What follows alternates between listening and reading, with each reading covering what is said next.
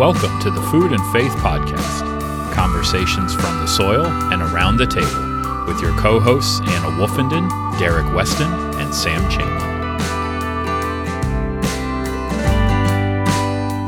Hello, Food and Faith Podcast community. We're glad to be back here together. Um, Sam and Derek went rogue the last couple of episodes.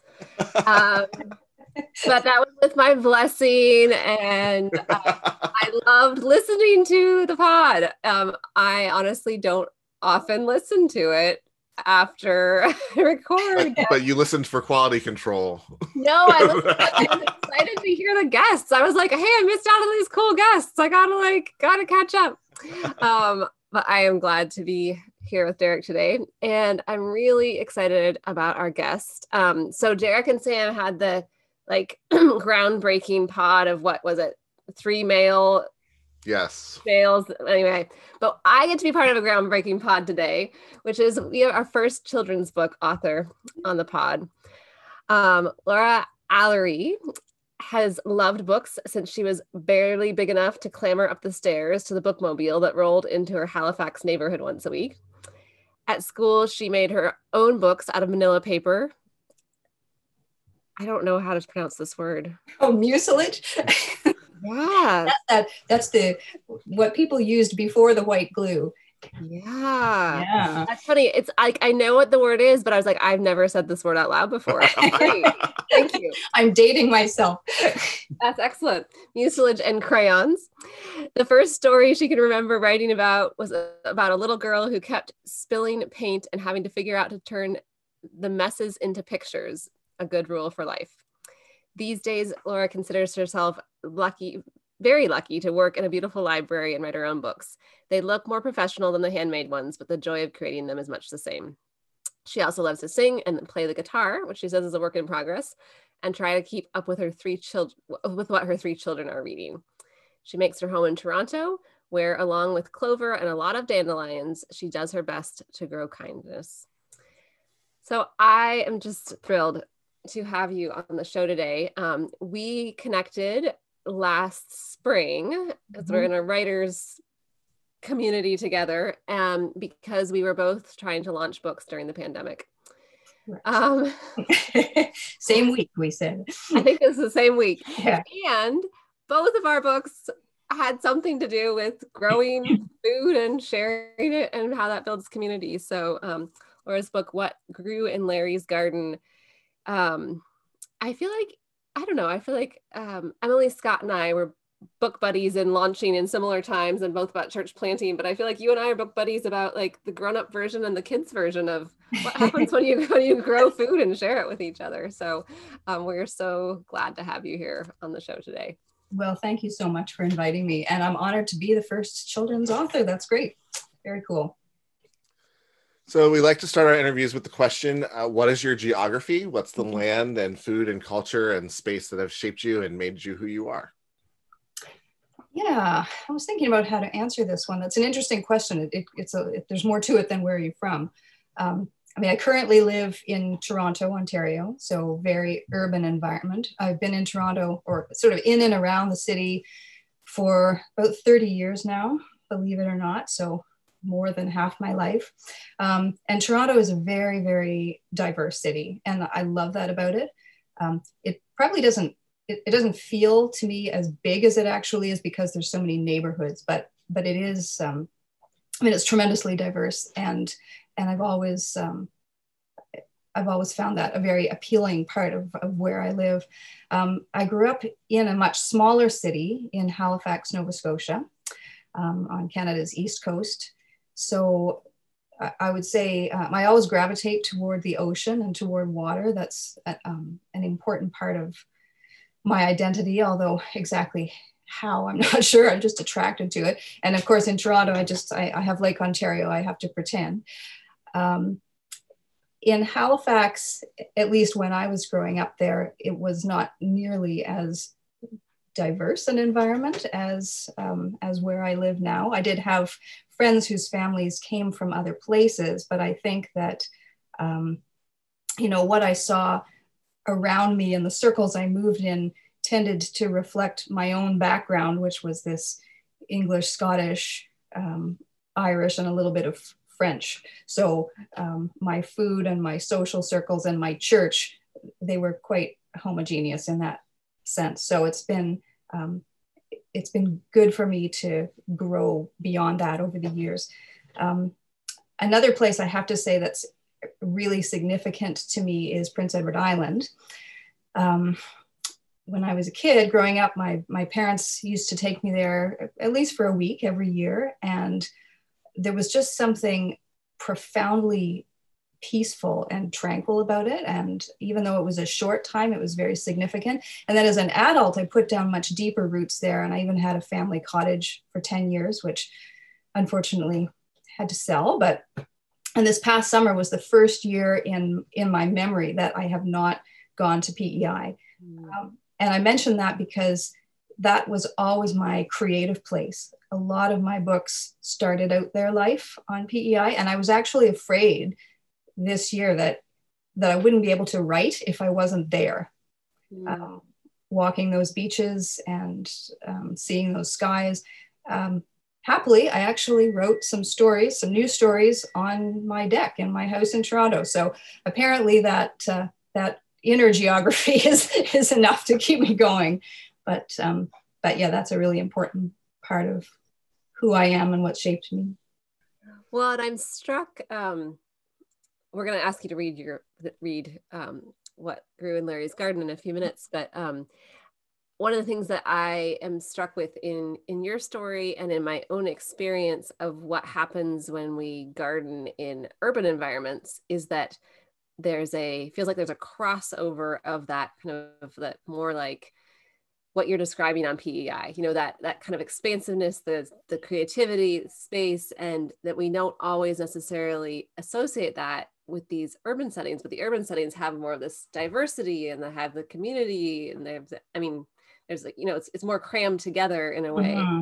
And so I'm just interested in hearing about your two geographies, which are seemingly um, different but how you actually you connect them in your in your story and in your work of that connection of nature and of people and community and um, f- finding that in a in a more urban setting yeah i think the creativity and the community is i mean the the spirit is the same although the setting may look very different um, like another piece of my geography that i didn't mention is that um, although I grew up in Nova Scotia, my parents are actually from the prairies. My dad's from Saskatchewan and my mom's from Alberta. So my um, paternal grandmother grew up on a farm. And in my recollection, her, I mean, she moved to um, Saskatoon, a city, when she was, well, in the last decades of her life. But her entire backyard was consumed by this gigantic garden and she did all of the preserving and the canning and like all of these life skills that i don't have i've seriously dropped the ball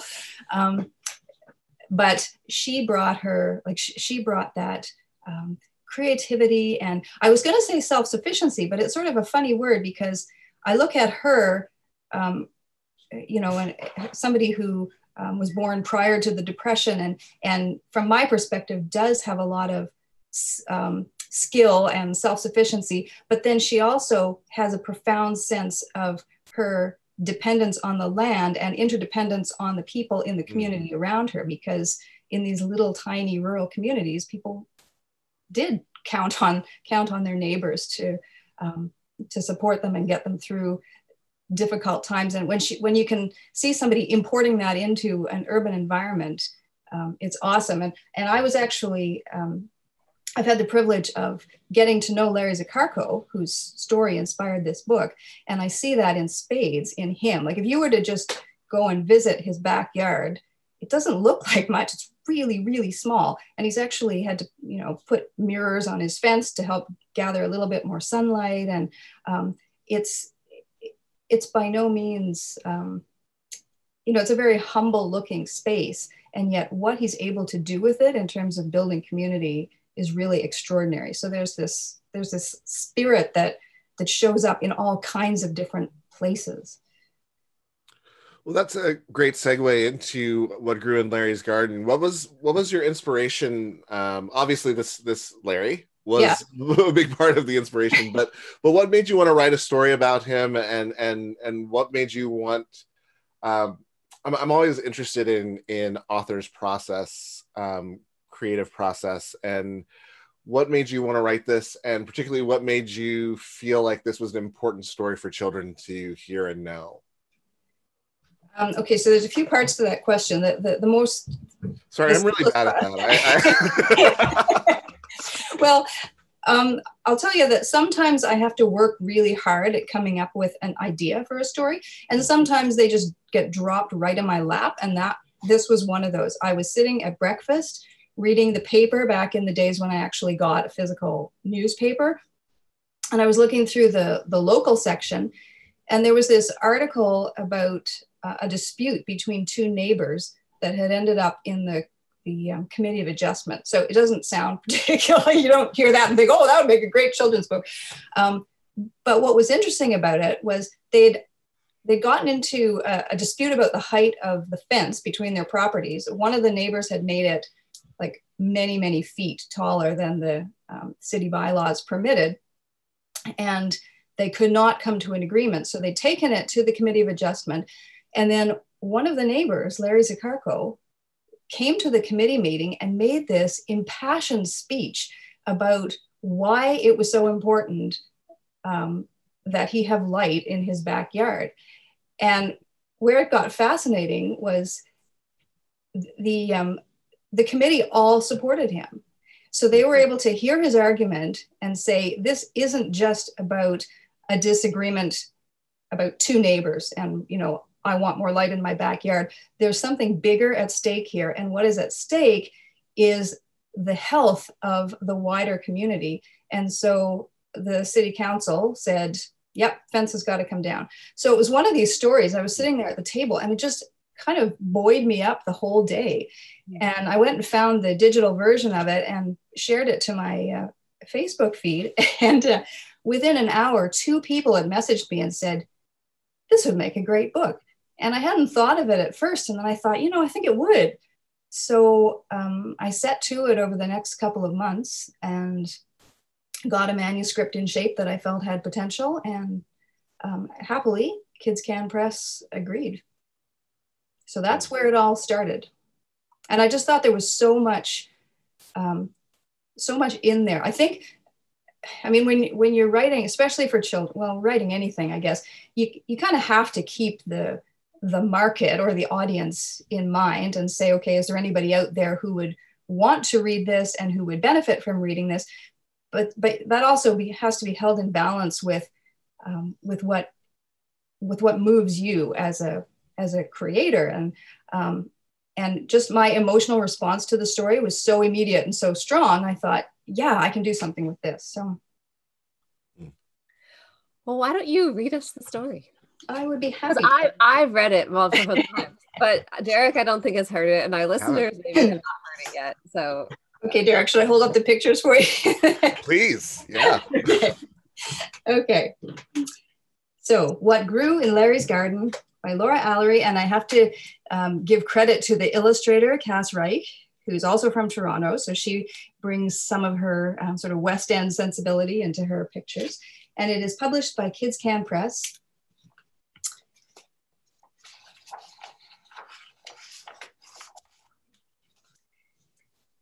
In a sprawling city, in a leafy neighborhood, on a narrow street, in a cozy house with a tiny yard, lived a girl named Grace. Next door, in a yard just as tiny, Grace's neighbor Larry had a garden. In his garden, Larry grew all sorts of vegetables, but not ordinary ones.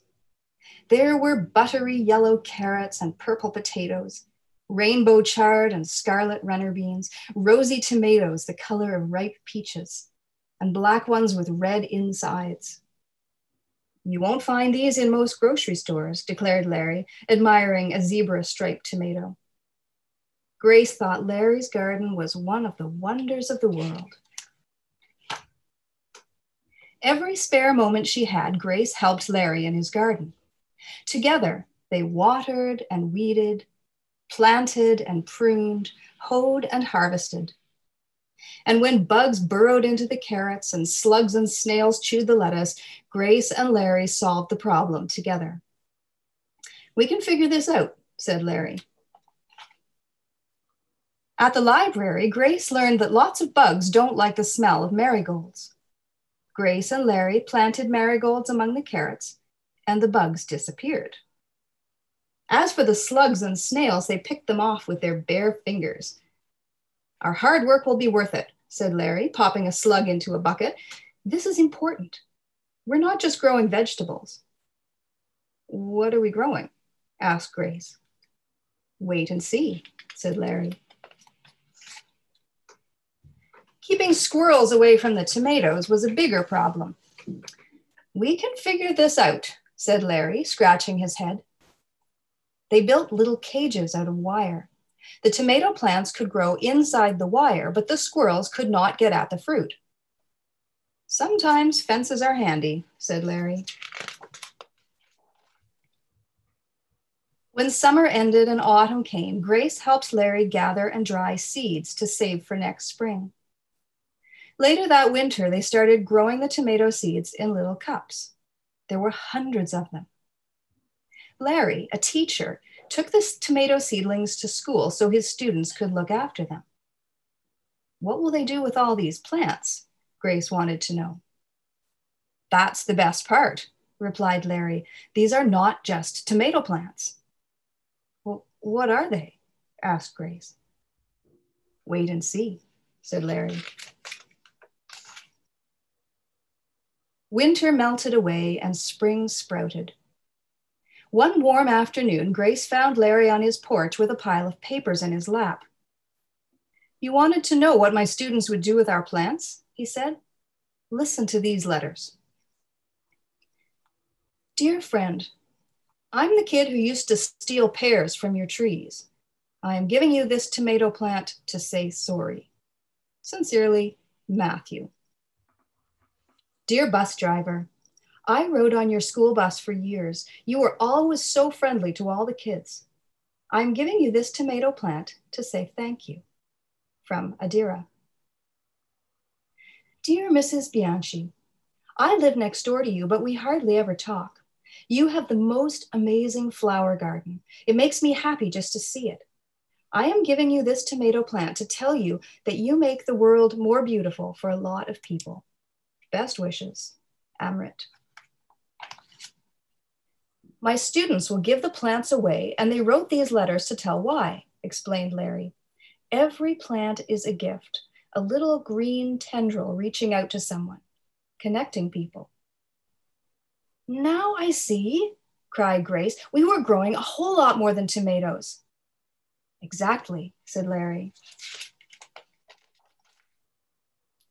But a shadow fell one afternoon, Grace went outside and found Larry sitting among his tomatoes. The plants looked wilted. So did Larry. And then Grace saw why.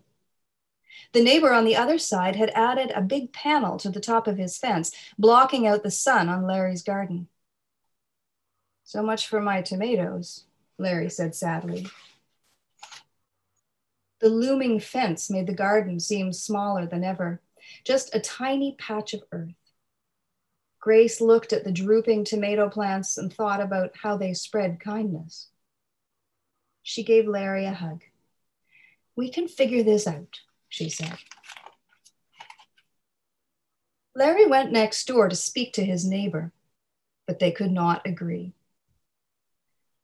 He says the fence makes him feel safe, said Larry with a sigh. I guess that makes sense, said Grace slowly, thinking about the handy fence that protected the tomato plants from hung- hungry squirrels. But I have another idea. What's that? wondered Larry. Wait and see, replied Grace. The next morning, when Larry's neighbor stepped outside to get the newspaper, there on the porch was a small pot, a packet of seeds, and a note. Dear neighbor, I live two doors down from you, and I like to help Larry in his garden. I am giving you these seeds to say, I hope we can all be friends. I think having good friends is the best way to feel safe. Sincerely, Grace. P.S. I have a plan. Could you meet me outside on Saturday morning? That weekend, Larry heard hammering. When he went outside, he found Grace in the yard next door working side by side with his neighbor. The high panel on the fence was gone. So was the shadow. Now they were pounding nails into the fence and tying strings to make a kind of ladder. Larry, cried Grace, come and see. Larry peered over the fence and saw seed packets. We're planting beans, explained Grace. They're going to climb the fence. Larry's neighbor looked up from the string he was knotting. I figured we could put this fence to better use, he said. That afternoon, Larry and Grace and their neighbor sat down together and feasted on fresh lemonade and cherry tomatoes from Larry's garden. They were still warm from the sun. The end. Mm. That might be my new favorite moment of the podcast. Story time. Story time. Hey. Story, oh. Stories are for everybody. I, I say that all the time. That was really beautiful. Um, thank you for thank you for sharing that.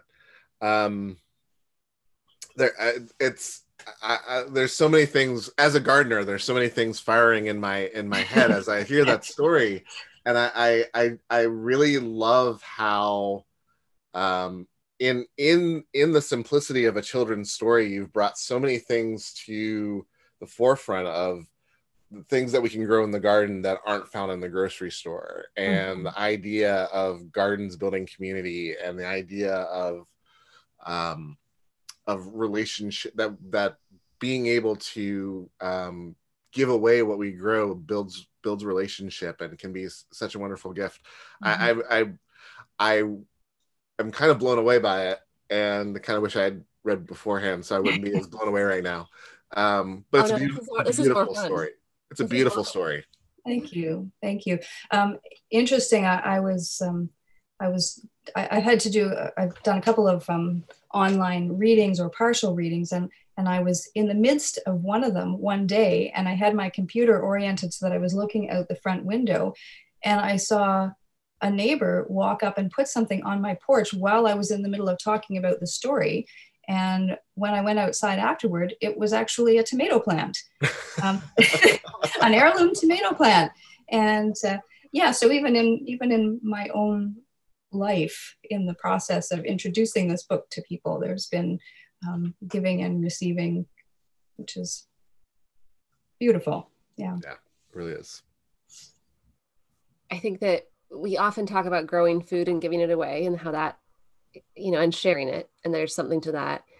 But that you take it a step forward further which is giving people the opportunity to grow themselves to be able to that giving tomato plants away. It's not just giving the tomatoes away but giving the plants away.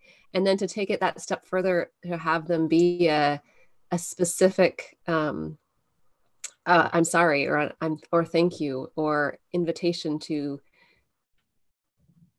to feel you know neighbors neighbors can make you knowing your neighbors can make you feel safe that um just feels like it it articulates this deeper work that can happen when we are are sharing the growing of our food as well as the eating of our food. Um, and i just think that's that's really inspiring. I i mean our podcast listeners are tired of probably of us talking about our own gardens but um i uh, um i had so much fun this year putting um more and more uh pots of you know of uh, vegetables around our house. And the conversations i've had have have um expanded into actually people you know plant sharing and that there's there's like neighbors who are sharing, you know, tomatoes and other things.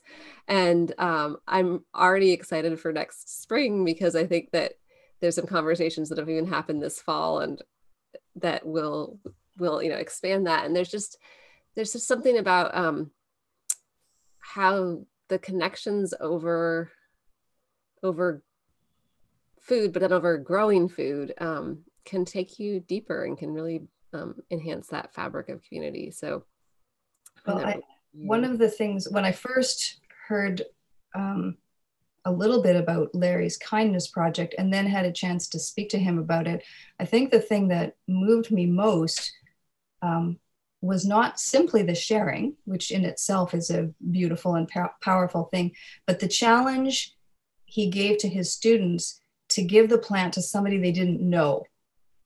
That was what was incredibly difficult for, well, for many of us, but certainly for his students. He because he specified that. He said you can't go and, you know, give a tomato plant to your next door neighbor you've known for 12 years. Or he said you have to um, you have to look further afield, go beyond the circle that you're comfortable with, and pay attention to the people that, who are around you, but you haven't really been noticing. And then, um, of course, to, to make it personal, to handwrite this letter and to deliver it, he said some of his students were absolutely petrified. They did not know how people were going to respond.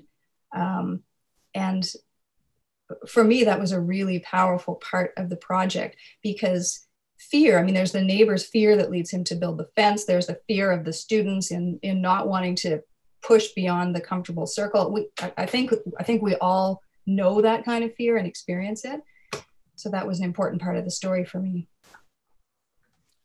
it actually feels like it's, it's interesting in the last few episodes we've had these really big heady systemic uh, conversations about um, particularly about racial justice. Mm-hmm. And there's again, I think what's kind of beautiful in this in, in, in the in the framework of a children's story, you actually begin to tackle some of these bigger systemic issues by putting them at a at a really personal level.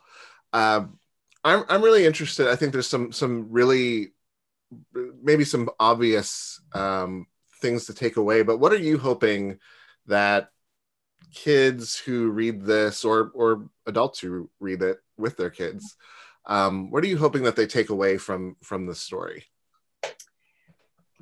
i hope um, i guess if i were to boil it down to two things i would say gratitude and awareness hmm. i'm hoping that people will read the story and then look around their own communities and ask themselves who am i not seeing mm. who am i who am i passing by who is who's actually um, maybe contributing to my life in ways that i'm not even noticing um, and and how can i do a better job of seeing them and and also expressing appreciation for who they are and what they do and then I think that the, the like the bravery is part of that. Um, you know, it's one thing to kind of become aware of it, but then actually to let that person know, yeah. And I have a real thing for handwritten notes too. I actually, I really like to write letters. So if somebody out there was inspired to, um, to write a letter of appreciation, maybe to somebody they um, haven't reached out to before, th- that would that would really warm my heart. And they don't have to wait till the spring when they have a tomato plant to go. No, that's right. no, in fact, I have another book where um, a, family down the street oh, gosh, I didn't even know when they started it, like six years ago. It was one night during Advent, and I, I was feeling kind of down. And anyway, there was this knock on the front door, and I, I opened the door, and it was the family from down the street with this wagon load full of cookies and they were of course that's off limits this year but but they were delivering them to people on the street i never i don't think i'd ever met the family before other than just to kind of nod on the sidewalk um, and uh, yeah I, I, was kind of blown away by that gesture so i put it in a book and then i dropped off a copy of the book at their house and anyway so now we talk all the time but it's just yeah it's lovely what is the title of that book it's called Look, A Child's Guide to Advent and Christmas. Well, that's an appropriate book for this month. Yes, definitely. I'm going to have to order that. so, can I ask just kind of a, a general question of what what got you into writing for children specifically? I think um, it's I, I'm I'm imagining it's it's a different kind of writing. Um, it's a different kind of of of experience, and I, I'm really interested in in what what drew you to writing for for children. Okay, so I should start by saying that I have always loved children's books. Like I've I've collected picture books long before I ever had children. Um, and I think somewhere back in my mind, I, I, did have this idea that it would really be a dream of mine to publish one one day, but I didn't actually do anything about it, like so, so many of those little dreams we carry around in a drawer in our head.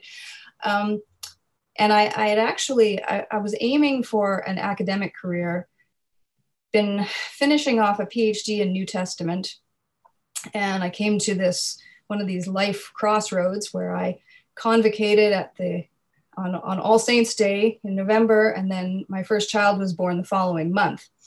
So I was kind of at this, oh my gosh, which which direction do I go? What do I do? And um, I, I made the choice to not to pursue the the career path, but to stay home with my son. And ultimately, I had two more children. Um, but I'd also, I'd always loved to write for pleasure, whether it was keeping a journal or, like I say, writing letters to people. Um, but I found that after I finished my thesis, I couldn't write anything. Mm. And I, I, remember saying to somebody one time, I, I compared it to this um, li- little lime tree that my talk about growing things. My, my mom had this lime tree, and limes don't grow happily in Nova Scotia, but somehow she managed to put it in a sunny place and it produced one lime and then it died.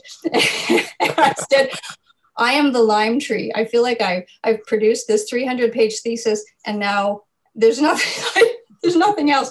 I can't write. And I felt very grieved because this, um, this form of self-expression that had been an important part of me seemed to be gone. I couldn't even write a thank you note. Um, and I felt like maybe if I was going to recover from that, I needed to try something completely different. So I, I, I tried writing a story for my son, and it was really bad. Like, um, but, but it kind of unlocked something. And so then I tried some more, and you know, I I learned things like I probably shouldn't try to write in rhyming verse because it's just not, it's not the best not the best choice for me. Um, and then um, the more I did it, the the more satisfying I I found it, and the more I realized that I think what had drawn me to picture books my whole life um, was not that they were simple, but that they they at least the good ones distilled something really powerful into something simple. Mm. Um, and I I just um, yeah, I, I kind of found my medium. Now, who knows? My children are a lot older now, and maybe I might try my hand at other types of fiction, but um, right now, picture books just feel like, um, yeah, they, they feel like the right format for me for saying some of the things that that I want to say, and and that I think um, our world needs to hear. Like I, I think that as I get older, my big question is shifting. It used to be what kind of stories do I want to tell? What interests me? And and now I continually ask myself, what sort of stories do we need? Hmm. Mm-hmm. That's really that's really great. I, I, I love the idea, and I, and I think that that what you just read um, really illustrates that point very well of being able to, um, like I said, distill really complicated these things that we have these really high-minded heady conversations about mm-hmm. into a really um not easy but simple uh lesson that can be taken away and that can be applied you know at any age in in a lot of different circumstances so i, I think that's really that's really a profound work you're doing well it's kind of funny because the first book i ever published was called is that story true and I remember back when it was coming out, somebody said to me, Well, what's it about? And I said, Oh, it's about the distinction between literal and metaphorical truth. And they looked at me like I was crazy. so then I realized, okay, I have to find another way to describe what the book is about. Um, but yeah, you can, you can say, I think um, we often don't give children enough credit mm. for what they can um, absorb and process and the kinds of questions that they have so yeah, I try I try to honor children and um, and give them give them the kind of stories that they can enjoy but also grow into. I'm struck just by this power of of storytelling and that distilling. And I didn't realize you had a background in New Testament, but that would be a, a, place that I often go when thinking about storytelling is how Jesus used story and used used metaphor and used the things that were around, which often were seeds and fields and mm-hmm. sheep. And, um,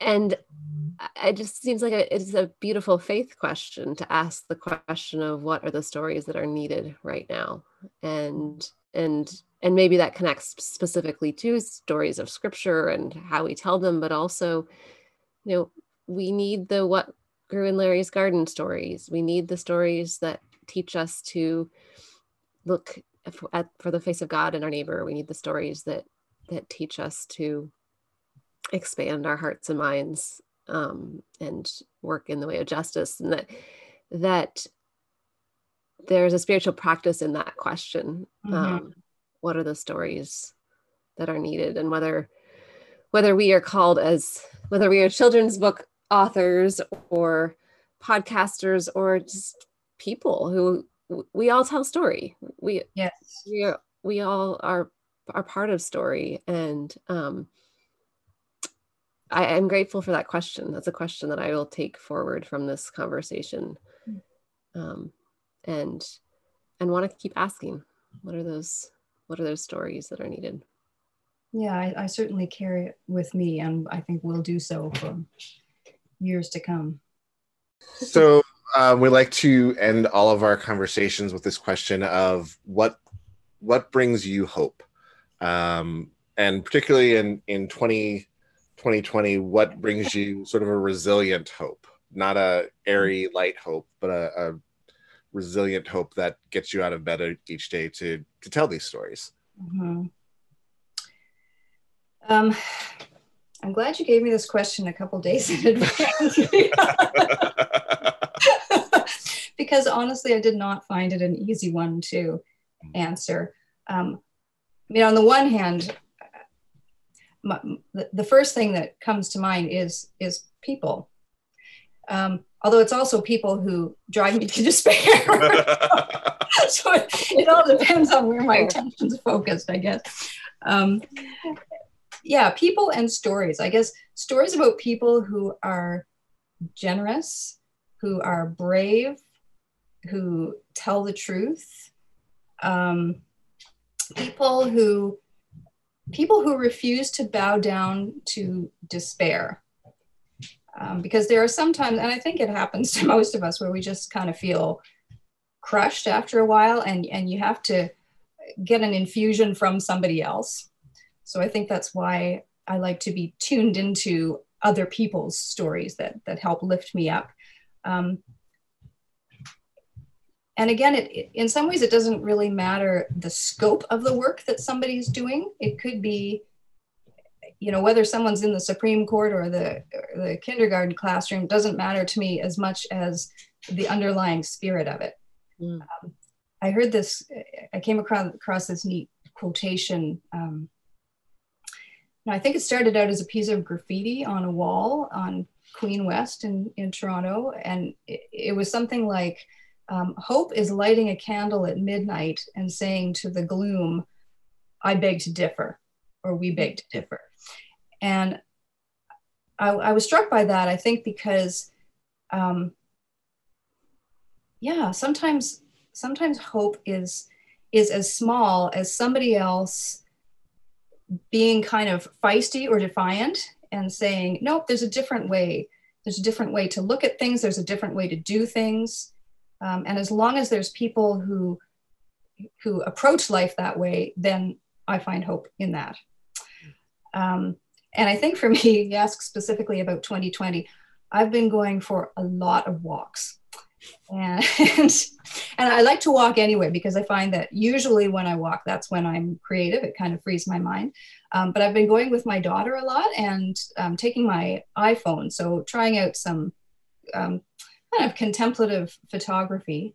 And I, I am finding that paying attention to the natural world has been a real, um, maybe solace is a better word than hope, but um, early on in the pandemic, when it was still sort of March, April, and it was still in between spring and winter here, um, both my daughter and I were out one day, and we were we were struck by how the world was kind of doing its thing. It was doing its waking up, coming back to life thing, oblivious to the to everything else that was going on, and um, there was something powerful about that. And then for me, for the past um, not quite decade, I guess, I've been doing more reading in what's variously called um, big history, deep time, cosmic education. Um, and basically, what that is is the story of um, the story, the scientific story of the universe, which is fascinating enough in and of itself, cosmology and all the rest. But but I'm also interested in um, ritualizing that story and um, kind of bringing the language to bear on how we live our lives every day. So sometimes when, um, like I've gone in and, and, talked to kids in schools, and I, I bring a, a jawbone of a, a deer, I think it is, with teeth in it, and we talk about um, the calcium in it that makes the teeth hard. And well, where does the calcium come from? Well, you know, the calcium in our teeth and our bones and the iron in our blood and the carbon in our cells comes from stars. Like as Carl Sagan famously said, we're all made of star stuff. And that is something that connects me with every other person and every other living thing. And, and there's just something that's really deeply um, I, again, I was going to say consoling. I don't know if it's hopeful exactly, but it, it kind of brings me back to your first question, Derek, about geography, because I do have a specific geography. I have a sense of place where I came from, but but I also have this growing sense of feeling at home in the whole cosmos. Um, that I'm part of something much much bigger than myself, and I think I derive hope from that too. Does that hmm. make sense? Yeah, absolutely. sort of. John 1 1 was just very present with me as you were speaking. That in the beginning was the Word, and the Word was with God, and the Word was God. And in this Advent time, that the power of the specificity of incarnation and the vastness of all all of the universe, all of that is created, um, feels particularly poignant. Yeah. Well, thank you. Thank you for sharing your stories in writing and your stories today. And um, where can people find you and your books? Well, um, first of all, thank you so much for having me. I've uh, I always get a little bit nervous before, before things like this, and I've thoroughly enjoyed our conversation. So thank you for making me feel welcome. Um, my books, I I do have um, a website. Probably the easiest place to find most of them is on Amazon. And if, uh, I mean, I say, I say that with some hesitation because I do prefer to support local booksellers, but in terms of seeing what I write laid out and, and easy access to it, um, if you search for Laura Alary in Amazon or check out my website, which is um, lauraalary.ca, um, you can order them either directly from the publishers or or through Amazon or ask your local bookseller because maybe they might consider bringing them in and making them um, you know they're on the shelf. People might see them and that's how the word gets spread. They're also um, i did make sure this is where i've ordered it it's from bookshop.org which i don't okay. know if bookshop has made it to canada yet but it's a new um, uh, offering uh, at least here in the states, that um, is all online but supports local bookstores. So a, a large portion of their proceeds goes to local bookstores. So that's kind of an, an in between option. And your books are there. I double check.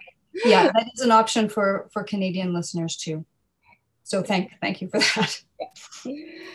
So if you want to follow Laura, you can follow her on Twitter at Laura Alary A L A R Y one, on Facebook at Laura Alary Author, and on Instagram at Laura Alary. Again, that's L A U R A dot A L A R Y.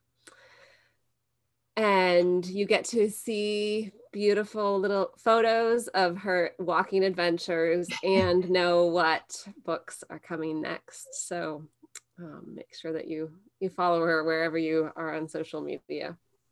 I've got a new one coming in the spring. What's the title? Do you have a title yet? I do actually. It's uh, the third in a series that I've written on the liturgical year. It's called Breathe, a child's guide to Ascension, Pentecost, and Easter. Wonderful. Lovely. Oh, Laura, thank you so much. This has been a wonderful treat to talk to you, to hear hear the book, um, actually have the book read to us. Like I, am I'm, I'm still kind of glowing from that, um, and and just great to hear a little bit about your story and about your process. And so, thank you for being with us. Well, it's been a pleasure. Thank you. Thank you for listening to the Food and Faith podcast. Our collaborators are Wake Forest School of Divinity, Plainsong Farm, the Garden Church, and the Keep and Tell. Editing is by Derek Weston and music by Paul Deemer. Follow along and keep up to date with the podcast on Facebook at Food and Faith Podcast, Twitter and Instagram at Food and Faith Pod, or on our website at foodandfaithpodcast.org.